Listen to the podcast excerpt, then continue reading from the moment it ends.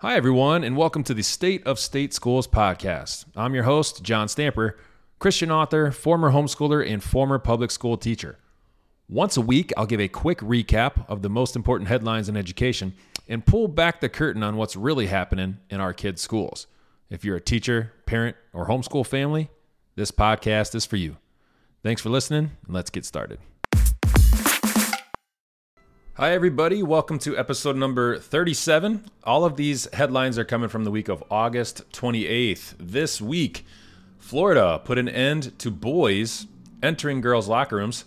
California's Attorney General sued a school district over its parental notification policy. Boise, Idaho teachers were trained to implement gender ideology. In Colorado, a Marxist teacher becomes a state representative. We're talking about equitable grading practices, and a California school district paid up big time after they pushed a young girl to transition genders. Story number one Last week, the Florida Board of Education voted unanimously to pass a new bill known as the Safety in Private Spaces Act. The bill requires individuals to use the restroom or locker room that aligns with their biological sex and it's to be applied to K 12 schools and colleges. Colleges in the state have until April 1st of next year to comply with this new rule. After that, any employee who breaks this rule more than once must be fired. One board member stated in defense of the bill, quote, "This is not something that as a culture we should ditch because of a very very new ideology that is challenging the science of male and female which doesn't change because biology doesn't change, end quote. And in 2021, Governor Ron DeSantis signed the Fairness in Women's Sports Act, which prohibits biological males from competing in women's sports, whether that be in K 12 schools or at the university level. He stated many times that, quote, it's wrong for a teacher to tell a student that they may have been born in the wrong body or that their gender is a choice, end quote. So hey, I agree. Boys are boys and girls are girls. Boys should not be using the girls' bathroom or girls' locker rooms. Boys cannot become girls and vice versa. And it's abusive to convince children of the lie that they're born in the wrong body and that they can choose their gender. But, like I talked about last week, this bill is likely temporary. It'll probably last until there's a major lawsuit or another political party becomes governor, or the Board of Education has a woke majority. And when that happens, they'll pass bills and sign laws that I don't agree with, or that you don't agree with. And then we'll complain how corrupt the government is. Round and round we go. So, my point is government intervention is not the solution for education. We shouldn't need bills or laws to tell us that boys and girls are different right? We already have the laws of nature for that. That should be clearly evident. But the thing is, objective truth is under attack because without God, there is no truth. And our society is growing increasingly godless. So, if government intervention is not the solution, then what is? Well, how about the lack of government intervention? That's a good start. But how can we achieve that? Well, we can start by returning to one nation under God, returning to liberty and e pluribus unum, from many one, shared values. We can start by valuing the nuclear family, valuing life, marriage, children, realizing that parents are the first and most important educators. And as such, they should be directing not just the upbringing of their children, but the education of their children. So, if you cannot stay at home to homeschool your kids with a biblical foundation, then join a co op. If you can't do that, then get your church to start an education scholarship program so you can send your kids to a Christian school, or better yet, a Christian classical school. And if you're a parent and all of these things I just mentioned seemed unrealistic or unfeasible to you, just consider how important and how valuable your children are. Then consider just how incompetent and immoral the government school system is. The two simply don't mix. Story number two just last month, the Chino Valley Unified School District in California passed a parent notification policy. You may remember I talked about this, but the policy requires school staff to notify parents within three days if their child uses a different pronoun or name in school. Well, the state attorney general, Rob Bonta, filed a civil rights lawsuit this week against the school district, claiming that the parental notification policies violate the civil rights of LGBTQ plus students. He stated, quote, the forced outing policy wrongfully endangers the physical, mental, and emotional well-being of non-conforming students who lack an accepting environment in the classroom and at home, end quote. So he calls this a forced outing policy. So it's okay for school staff to know about a kid's sexuality, but not the parents? Well, that's what he's saying. And that's wrong. That's inappropriate. This is what undermining parents looks like. This is what it looks like when the state takes the role of the parents and quote unquote raises the children. Sonja Shaw, the president of the Chino Valley Board of Education, stated in defense of the parental notification policy, quote, "We will stand our ground and protect our children with all we can because we are not breaking the law. Parents have a constitutional right in the upbringing of their children. Period. Bring it." Yes, so that's the right attitude. Only parents can say, "My kids, mine." Shaw went on to say that the California Attorney General is, quote, automatically trying to assume parents are dangerous. And I think that's a dangerous, dangerous direction that they're heading in, end quote. And she's absolutely 100% correct.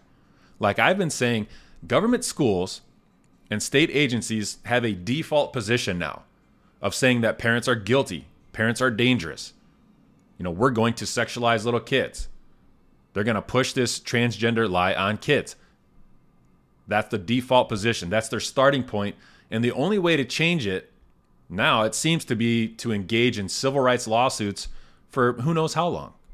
And that means money, money, money, tax dollars, tax dollars, tax dollars. So to me, this is what the future of public education looks like government education. And honestly, it'll pick up in private education as well. So my suggestion is to homeschool your kids. Story number three sticking with the gender identity topic, in Boise, Idaho, teachers were trained to use preferred pronouns and to present the gender unicorn to their young students. This is the exact same stuff I saw three years ago when I taught for Chicago Public Schools. This is just further proof that these woke trainings are not isolated incidents, and they're not just happening on the East and West coasts. This stuff has been in schools for quite a few years now and it's more prevalent than ever. So, if you're not already familiar with the gender unicorn, I've discussed this quite a bit and included it in my book. But the gender unicorn is a cute little character. It looks like Barney, and it's meant to teach young kids that gender is on a spectrum. You know, you can be physically and emotionally attracted to men, women, or other genders. That's what this unicorn teaches other genders. It teaches that Gender is a made up idea, and you can be whatever gender you want to be a man, a woman, or one of many other genders. And of course, this training says that the way to represent your gender is in how you dress, how you present yourself, which contradicts their whole philosophy because if gender is a social construct and based on stereotypes, then how does wearing women's clothes dyeing your hair, wearing makeup and jewelry, how does that make a man a woman? You see, they use these stereotypes to justify themselves, while at the same time they blast stereotypes as being a social construct. So you can't find logic in any of these things. But many teachers in schools eat it up and they force it on the kids. This training also encourages teachers to have one on one meetings with students to establish their pronouns. Not meetings with the parents, but private meetings with the students, which provides the perfect opportunity for teachers to confuse these kids with this fake gender identity garbage. So there were three major contributors to these particular training materials a group called Gender Spectrum, uh, another group called the Gay Lesbian Straight Education Network, GLSEN, and a group called the Trevor Project, who provides a guide to children called, quote, Understanding Gender Identities. All of these groups target children with LGBTQ materials. In fact, if a school, a teachers union, a university, an organization, or even a state agency is using some sort of a transgender policy, they probably got it from one of these groups. So definitely pay attention to these activist groups who are providing these materials to schools. Story number four in Colorado, Tim Hernandez used to teach for the Denver Public Schools. That is, before he was fired for being aggressive, divisive, and attacking, according to administration. Then he moved on to teach at the Aurora West Preparatory Academy and is now a Colorado State representative. Hernandez is a Marxist and he advocates for Marxist ideals consistently and aggressively. Here are just a few statements he's made during his teaching career. This first one is a statement he made at a union protest. Quote, Your communist theory will not save you. The revolution will happen in the hood. It will not be led by who understands Lenin best. It will not be led by the deepest Marxists. The revolution will be led by the people. And I say all of this because I am a teacher, end quote. Next, in 2021, he tweeted, quote, white supremacy is currently upheld by force. So yes, I'm advocating a forceful cultural revolution wherein we assert the dignity of life for all at the expense of white supremacy. We're talking about whiteness and white supremacy. And I'm willing to advocate for any form of disruption to it and every manifestation it has. End quote. So his perspectives are right in line with the Marxist ideals that are being presented in these teacher trainings all over the country. The intersecting identities training that I experienced while teaching in Chicago, it stated that white people are privileged, white people are abusive, men are abusive, they're threatening, they're intimidating. So are Christians, so are homeowners. So while Hernandez is no longer teaching, he certainly will affect education policy in that state. So that should be another warning shot and another alarm going off for parents in Colorado. Get out of the public schools and take control of what your children are learning. Headline number five this is just a heads up for parents with children in public or private schools, but you should know if your kid's school is using equitable grading practices. Basically, equitable grading means that no student ever gets a zero in school. Nobody gets a zero. It doesn't matter if you cheated, if you failed, if you didn't turn in an assignment, or simply didn't do any of the work. You will not get a zero. In fact, in a few of my previous schools, we had this policy. And the lowest score a student could get was 50%. Even if they did zero work, turned in zero assignments, answered zero questions on a test, they still get a 50 just for existing. This is the case now in Portland schools, which shouldn't be a shock because, you know, Portland generally is super woke and their schools have been floundering for a while now, but why are schools grading like this? Well, they say it's to overcome quote unquote racial disparities and inequities.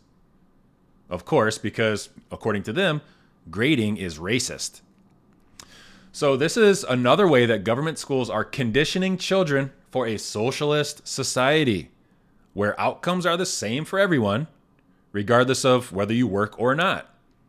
And if anyone excels or is prosperous, or lifts themselves out of this, you know, lowest common denominator, it's either because they're racist, they're abusive, or they're oppressive. Or the system is racist, abusive, or oppressive. You know, there's no incentive to work anymore, and eventually you'll run out of other people's money, as the saying goes. So it's a lose lose situation. And that's not where we're heading in the future. That's where we are right now. So, parents, if you've decided not to homeschool and you have kids in public or private schools, ask your administrators, ask your teachers if they're using equitable grading practices. And if they are, it may be time to get out of there. Story number six this is a story of a mother named Jessica, her 11 year old daughter named Alicia, and a lawsuit with their school in the Spreckels Union School District in California. Jessica's daughter, Alicia, who would have been in fifth or sixth grade at the time, had been experiencing some gender confusion at school. But Jessica, the mother, did not know about this, and the school never told her about this. So, this was something that the school chose to keep a secret from the mother. Apparently, the school told young Alicia that she needed to find out who she truly was inside. And in order to help Alicia, the school began to refer to her with male pronouns and told her to use the boys' restroom. So, Alicia, being a young child, confused, impressionable, she trusted the adults at her school and went along with this social transitioning. And the whole time this was happening, the school knowingly kept this information from Alicia's mother, Jessica. Jessica said that once she found out about all this, her relationship with her daughter was strained. Well, of course it was. That's what happens to the parent child relationship when schools, or anyone for that matter, interfere and undermine parental authority. So, long story short, Jessica sued the school district and recently settled for $100,000. So, think about this. Final thought these secrecy policies exist all over the country. So, if this $100,000 settlement sets any sort of precedent, there will be a lot of school districts paying out big, big bucks in the near future.